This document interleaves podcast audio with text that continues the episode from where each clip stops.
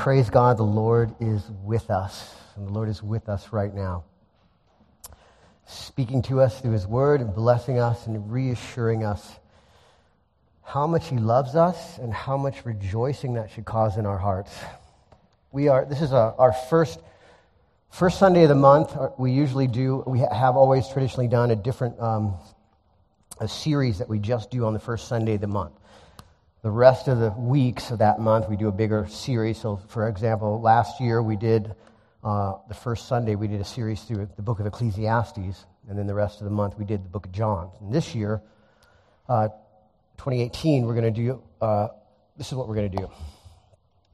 And the main, main part of the month will be in 1 Samuel, talking about the story of David uh, ascending to the throne and all the beautiful pictures of Jesus and salvation that God has embedded in, the, in those stories, those amazing stories.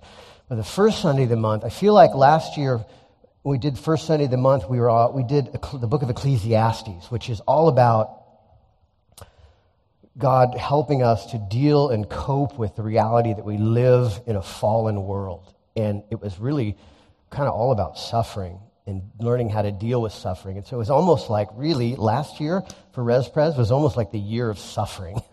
we were just kind of focused on it a lot. And I know a lot of people were suffering things, and maybe it was timely, but I was thinking it over and over again. What should we do for First Sunday for this year? And I thought to myself, you know what we need? We need some rejoicing up in here.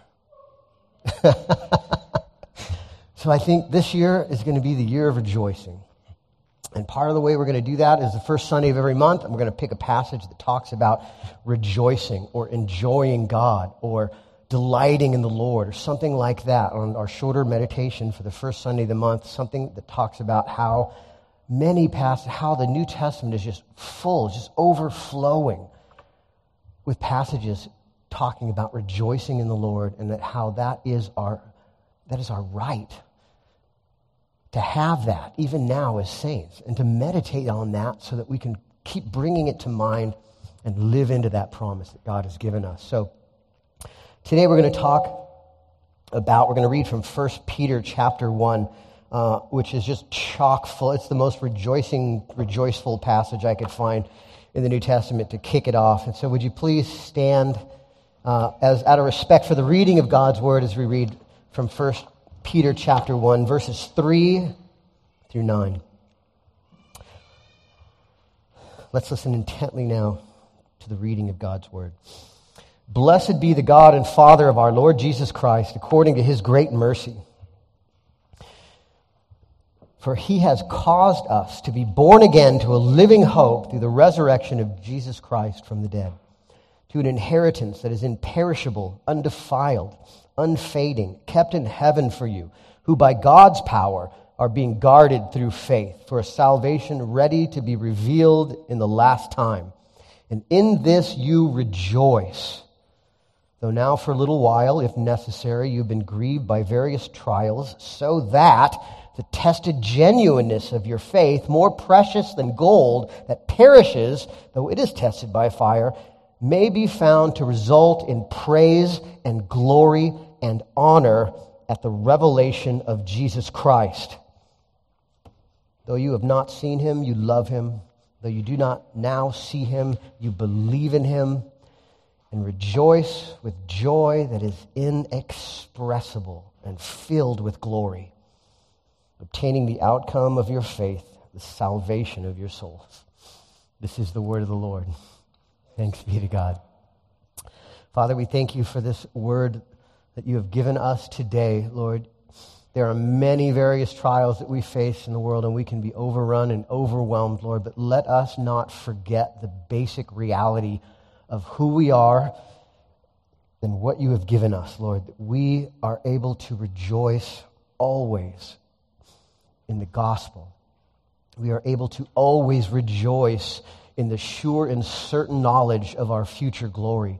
We're even able to rejoice in our various trials, knowing that you're working them for our good and that they show us the genuineness of our faith. And we thank you, Lord, that you have also opened our eyes and given us spiritual eyes to see the reality of the eternal realm and that we can be assured that we even now belong to it, Lord. And these things should cause us to jump up and shout hallelujah or sing it or feel it in our hearts, in our minds, in our bodies, Lord. So I pray. I pray, God. I pray that you would do something special for us today and refresh us. Lord, we could try to work ourselves up into a frenzy, but it would go away. I pray that your Spirit would help us to see today, Lord, how beautiful the gift that you have given us is, how sure we can be that we absolutely do possess it. And help us, Lord, to rejoice in the way your word calls us to do that. And so we pray that we would see these things, that we would see Jesus clearly in it, that you would give us minds to understand and hearts to obey your perfect word. In Jesus' name, amen. Please be seated. Let me tell you a story about somebody who thought they had it made, but they did not. This is actually, is actually a, star, a story of, of Billy Bob and Barbara Jean. I thought about how I could turn that into that song, but um, and make a joke out of it, but obviously it's not working. So let me just tell you the story of Billy Bob and Barbara Jean. True story. Billy Bob Harnell, Harrell Jr., he won the $31 million lotto Powerball jackpot in Texas. And he's a guy pretty much like a lot of us, a guy who was nearly broke a lot. He was constantly moving between low paying jobs. He had a wife, he had three kids to support. And the very first of his $1.24 million annual payments, think about that. Think about coming into that. Every year, January 1st, cut you a check $1.24 million your problems would be over, right? Done. It'd be all good from that point. Anybody ever thought that? Be honest. be honest. Uh, it seemed like the light at the end of the tunnel for Billy Bob and Barbara Jean, but instead it was the beginning of the worst year of his life. Started out joyful, took his family uh, to Hawaii, quit his job at the Home Depot. He was able to donate tens of thousands of dollars to his church. They're Christians. Anybody win the lottery? That's perfectly okay, by the way. uh, he bought cars for his, and houses for his friends, for his family. He donated tons of money to the poor. Everything was going good. Uh, but all of a sudden, his lavish spending, let's pause and think about that for a minute, started to get out of hand. Started, he, there was a subtle shift from this makes me content and happy to now this will make me content and happy. And his lavish spending uh, started attracting unwanted attention. He had to change his phone number all the time because strangers were just constantly coming after him for money. He ended up making bad investment deals. He made a bad deal for getting a lump sum payment. He made bad investment deals, so he got less money than he thought. He lost more money than he had, ended up in debt. Piles of problems started to heap up, problems that he didn't even know even existed anymore, that started to put so much stress on his family and his relationships and his life that his relationships, the true wealth of life, started to split apart and break away.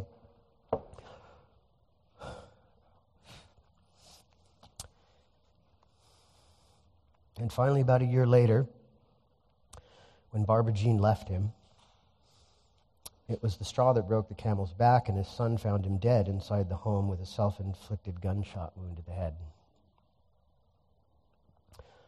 The last person he spoke with was his financial advisor shortly before he died, and he said his last words that anybody knows for sure are Winning the lottery is the worst thing that ever happened to me.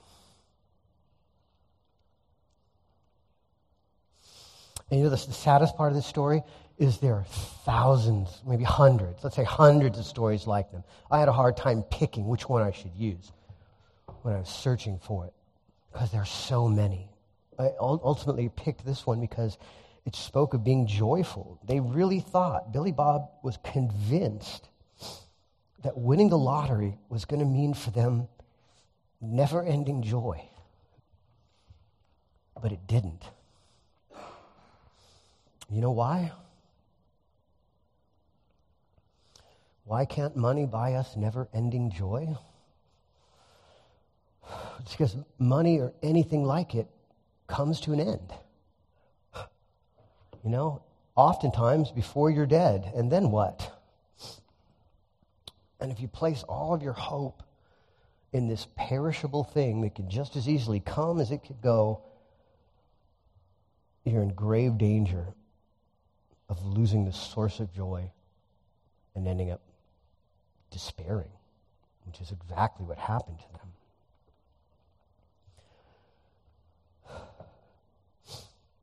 Well, here's the thing. This is what Peter says in this passage that I want you to know, that the Holy Spirit wants you to know. He says in this passage to us that the Christian has won a lottery that cannot fail. It's not a lottery that can rust. It's not a lottery that can be stolen. It's not a lottery that can go away with changes in the market. It's not a lottery that's got all sorts of unethical strings upon it. It's a lottery of spiritual wealth that is eternal and beyond anything that we can possibly ever imagine. And because of that, the foundational and enduring emotion of the Christian life can be, should be, never ending, inexpressible joy. You believe me? After the year of suffering, is that too hard a claim to make? Well, let me try and prove it to you. Peter says there's three big reasons why we should rejoice. First one is because nothing can take away our treasure in heaven. The second one is that our faith is the assurance that we have treasure in heaven.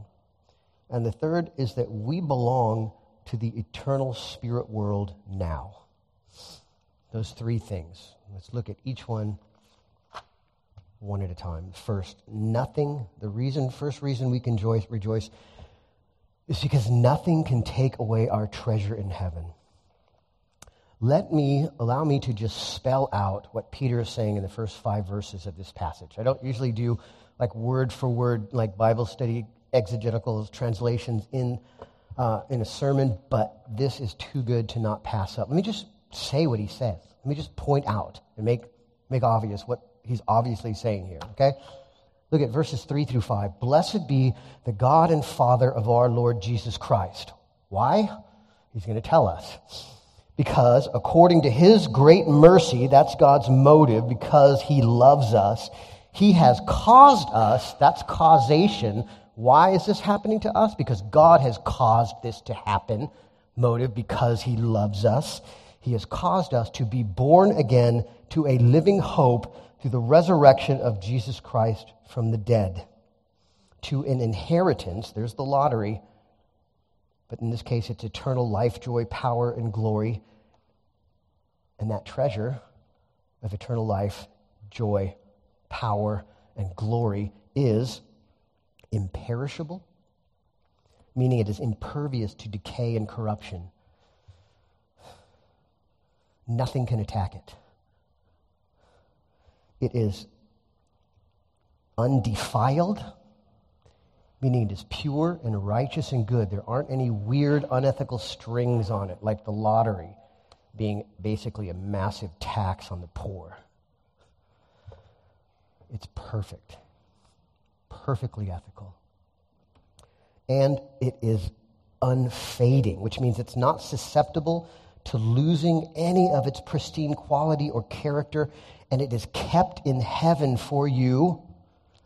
Meaning God is keeping it safe for us, not us. How would you feel if you were keeping your treasure safe for you? You'd be in the same position that Billy Bob, where Billy, Billy and Barbara were in. But it's this treasure, this inheritance is being kept for us by God. It is being guarded by God through faith for a salvation ready to be revealed in the last time. At some point in time, the trust fund is going to cash in when Jesus comes back, and all of this is going to be ours. And what is it going to look like? 1 Peter 7, 1, no, 1 Peter 1 7, the second half of the verse says uh, that it's going to be found to result in our praise, which means praise from God. God is going to praise us. God is going to praise us. Think about that shift of direction. It's going to result in glory, and the definition of that word means the condition of being bright or shining, brightness, splendor, radiance, a physical phenomenon. Think about the angels who appear.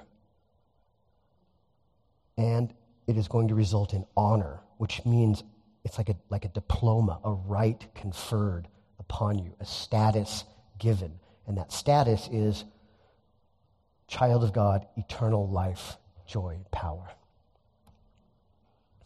And then he says, In this you rejoice. Not in the bank account, not in the car, not in the new girlfriend, not in the fame, not in anything, anything that can so easily corrupt and decay and fall away, but in this you rejoice. And here's the thing this is whole, Peter's whole point about this is he's not saying, he's not saying this is what may happen to you if you do this, this, this, and this. He's saying, this is what will happen to you. God has caused this. God has given this to you because he loves you. Those are all the reasons that he's given. This is something that will not fail. And that's where we get it. We get it. Everybody we don't have to even call out other churches that may get this wrong. In our hearts, we all get this wrong on Monday morning. We all wake up and forget this and we think, oh my gosh, I blew it, totally blew it Saturday. And in the guilt and shame that washes over us, we say, I can't rejoice in that anymore because I don't, I don't know that I have it. That's not Peter's point. Peter's point is that you do have it. And how do we know for sure that we have it? How do we know? Maybe you're sitting here saying, How do I know? How do I know for sure? I messed up on Saturday. How can I possibly know that this is true for me? It's the second thing. Is the second reason we rejoice is because our faith is the assurance that we have treasure in heaven. What does that mean? I used my very first job was I, was I worked in a coin shop in Encinitas, and part of my work, part of my job was I bought bulk gold for people. People would come in, obviously they're in dire straits usually. They've like dug out, you know, gold from whatever they could find it. They've got, you know, somebody's old watch. They've got grandpa's tooth that was in a bag that somebody gave them. They don't know where he got it from. And they bring this pile of gold and they put it on the counter in front of me, and they'd be sweating bullets, waiting to see whether or not the gold, what they brought, was really gold or not. And we would put it through a test. We'd do this test on the gold that would reveal it was a you know stress test. We'd scrape the gold out across you know this sandpaper and put some acid on it and burn it, and then it would reveal whether it was real gold or not. And people would be sweating bullets looking at this because it, if it was real, if it wasn't real, they would be despairing. But if it was real, they would rejoice. Right? So, this is the same thing that's true about our faith and about trials. Listen to what Peter says now. This is what Peter says. Peter says, In this you rejoice. This is verse 6 and 7. Although now, for a little while, if necessary, you have been grieved by various trials, so that this is why we're revealed by, this is why we are grieved by various trials, so that the tested genuineness of your faith, more precious than gold that perishes, though it is tested by fire, may be found to result in praise, glory, honor at the revelation of Jesus Christ. You hear what he just said? He's saying, the trials, it's the gold test. It's the same thing. You may be sitting here sweating, thinking, I don't know, is the treasure mine? Am I, do I really have an inheritance in heaven? Do I really belong to Jesus? I don't know. I feel like a big sinner. I've got shame and guilt overcoming me that I can't deal with. And God says that the tests, the trials that we enter into, that He brings into our lives, part of the reason for that is to test our faith, to show it to be genuine. The, ver, the word uh, trials, it means, it means to try to learn the nature or character of someone or something by submitting such to a thorough and extensive testing. you feel thoroughly and extensively tested? Amen. But the purpose for that is to figure out, for, for, to, for God to show you whether or not the gold is real, whether or not the faith is real. And how do you know? It's the stress test.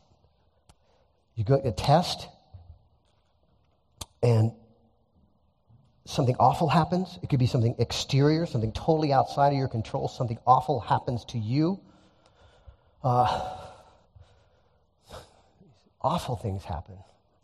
You lose a job, you lose a relationship. Could have someone close to you that you love could die. You can get into really serious financial trouble.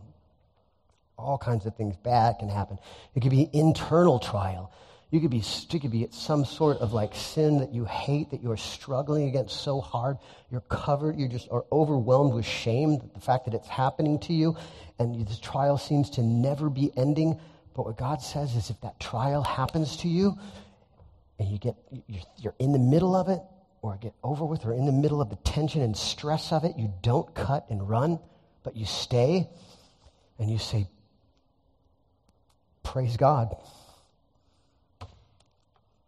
It's all I got. I've got nowhere else to go. There is nothing else. There is no other treasure I want. Even if it's rough, even sometimes it can feel like it is tearing you apart, but you do not cut and run. That is the gold that survives the test. That's the kind of faith that gets scraped across the sandpaper, that gets doused in an acid bath, that burns and bubbles up, and out of those bubbles comes praise for God. And what that means is that our trials, one part of our trial at least, is God letting us know that the faith that we have is real faith. It's not fake faith. We're not here to get something from God. We're not here because we, want to use God like a genie and do magic with Him to get our life plan accomplished. Our life plan gets torn away, or big chunks of it go south, and we still we stay and we remain and we say, "We, what I really want is God.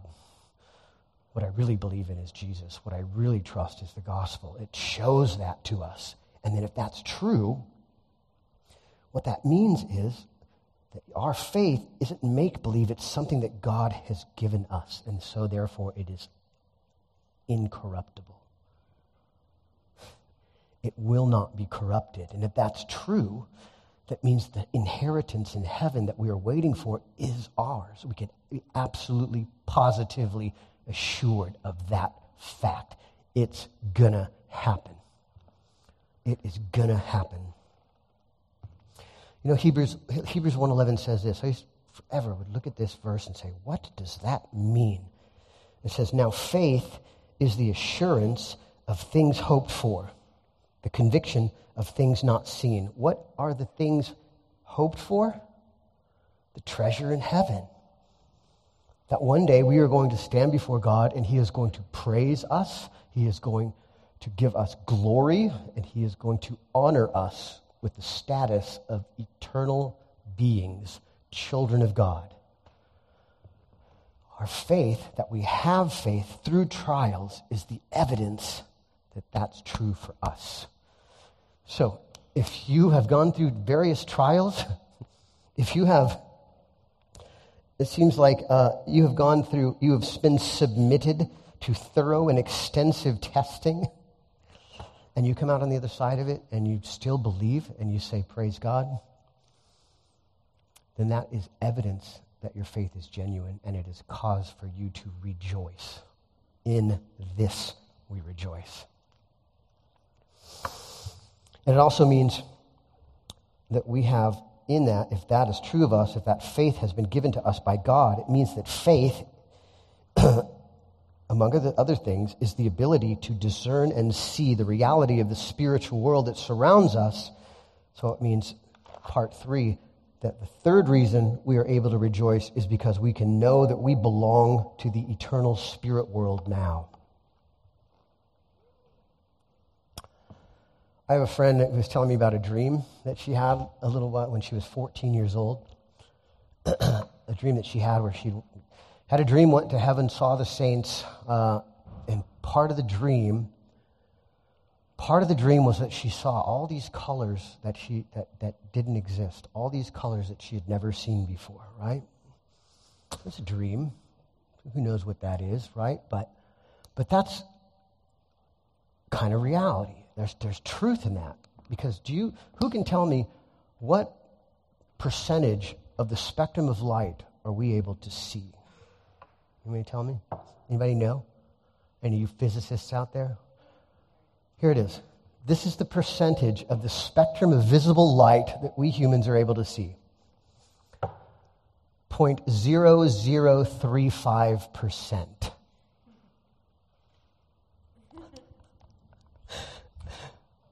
That ain't much. 0.0035%. What is that? Uh, Three hundredths of a, three thousandths, three and a half thousandths of a percent?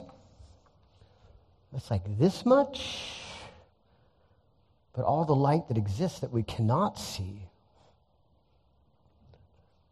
part of creation, is miles in either direction. And what that tells us is that most of reality we can't see. And that's Peter's point right here. That's what Peter's trying to say at the end. Look at verses 8 and 9. He's saying, Though you have not seen him, you love him. And though you do not now see him, you believe in him and you rejoice with joy that is inexpressible and filled with glory, obtaining the outcome of your faith, the salvation of your souls. He says, if that is happening to you, it means that the outcome of that is the salvation of your souls. It is evidence. Peter is not saying, even though you have not seen him, the ultimate test of reality, you love him anyways. How quaint is that, you silly Christians? He is not saying, even though you do not now see him, the ultimate test of reality, you believe in him. No, what he's saying is what we don't see is the majority of the created world and the created order. And if we are able to, if we believe in him, if you believe in Jesus, meaning not that you believe he existed, not that you believe he was a man, not that you believe that his teachings were good and true, but that you believe that his sacrifice on the cross was sufficient to purchase your salvation and he gives it to you as a free gift, if you believe in that and trust in that, it means that you that is evidence that you have the Spirit of God inside of you, which means and, and, and, and it is manifesting itself in, in the ability to be capable of spiritual sight you can see the unseen world. And it says, if you love him, meaning if you've experienced this overwhelming sense of gratitude at that sacrifice, it means that that is the evidence that you have the Spirit, and it is the evidence that you now belong to the eternal spiritual realm. That is your place. We are shadows walking through the valley of death. And this is not our home. But we belong, even now, to a greater city. A city that we cannot see, but that does not mean it's not real. It is realer than anything we know. Jesus said that is exact same. John 5 24, Jesus says, Truly, truly, I say to you, whoever hears my word and believes him who sent me has, present tense, eternal life. Past that point, if you could lose it, it wouldn't be very long eternity, would it? No. It's either eternal or it's not. And he says, if those things are true of us, if we believe, if we love him, we have eternal life. And he does not come into judgment, but has passed from death to life. And if that's true, you should rejoice. You hear me? You hear me? You should rejoice. Now, I get it. We all have a joy disorder, meaning we tend to try to make some earthly thing the source of our joy. And to that exact extent, do we rob ourselves of the kind of rejoicing that God would have for us. And I'm not saying get your stuff together and, and, and, and, and don't do that. It's a condition of the fall. It's true for all of us. We have, this is why we come to church every week. And I don't tell you, I don't give you a seven you know, point list of things to do to go be a champion for Jesus this week. You already know you're failing at that. We come here to hear about God's forgiveness, God's love for us, his unextinguishable passion to see us through to the next realm so that we can be reminded I have a joy disorder and I need to reset my focus on the only thing that can truly bring long lasting, eternal, never ending joy. Let me, and, and, and, here, this is what he means by that. This is what he means when he says rejoicing. Let me, let me explain what he's talking about. The word rejoice, Greek word, uh, agalliao, it means this. Here's the definition, okay? To experience a state of great joy and gladness, often, not always, but often involving verbal expressions and appropriate body movements. That's out of the Greek dictionary, folks. Just saying. I'm not lying. I'm not lying. So, look, I get it. If you're one of those brothers and when you get up to worship, the inside of you is just a fire of spirit, passion, but on the outside, you are calm, still waters. Praise be to God. Get down with yourself if that's how you worship. All right? But if that's not you, if you feel like expressing your worship with appropriate body movement, with verbal expressions, don't ever let anybody tell you you can't. Because Peter says you can. Amen? Okay. So, are you suffering from a joy disorder? I am. Remember that you have won the spiritual lottery and that no one and nothing can take away your treasure in heaven. Are you sad about various trials? I am too. Remember that they are God's blessing to you. He's given them to us to shape our character into Christ's likeness, to break our brutal addictions to things of the world, and to show us, to evidence to us the fact that our faith is genuine and that the promises that God has made of praise and glory and honor will absolutely become true. And if that's true, that's our baseline reality. We don't have to sweat the small stuff, and everything else is small stuff. And if your faith is genuine, if you have been given the supernatural ability to see the reality of Jesus in the eternal world, then rejoice with inexpressible joy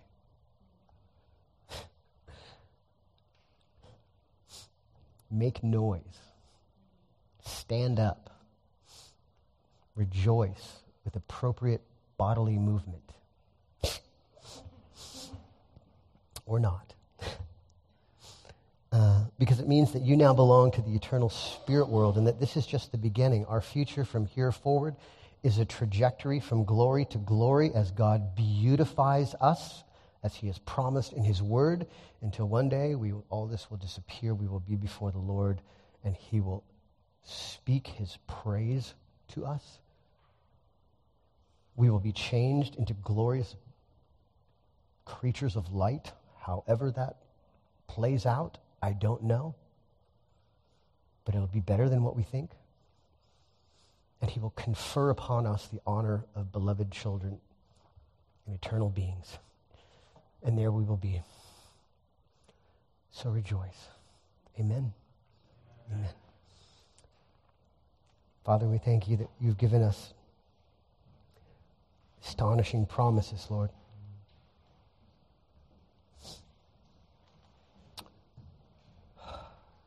Lord, we pray for those brothers.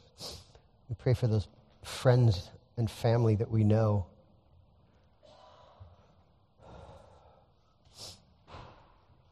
Who cannot see the glory and are instead choosing things of corruption and death instead of the amazing promises that you have given to us, Lord. We pray even for members of our own church who have walked away from you in favor of some trinket that the devil has paraded in front of their face that will go away like a vapor. We pray that you would restore them and give them an eternal hope that cannot fade. And for us, Lord, I pray Lord, that we would not ignore the various trials that we're in and the, and the, hardship and the sadness that it causes. Your word, even this chapter, talks about real sadness. But let that not be the defining character of who we are, Lord. Help us in our joy disorders to reestablish, to, to turn our, our affections, to turn our affections away from the things that our broken flesh cries out for, for the things that the devil tempts us with, and and to sit with you and to be with you. Help us to refocus all of our affections on things above, on the beauty of Jesus, so that we might continually remind ourselves who we are and that your Holy Spirit would bring us a sense of rejoicing. Deep waters of rejoicing that remain with us even when the surface is stormy and tempestuous. Lord, help us to be a people this year that rejoices in you and in your goodness, and let us make you known everywhere you would send us. We thank you for that. In Jesus' name we pray. Amen.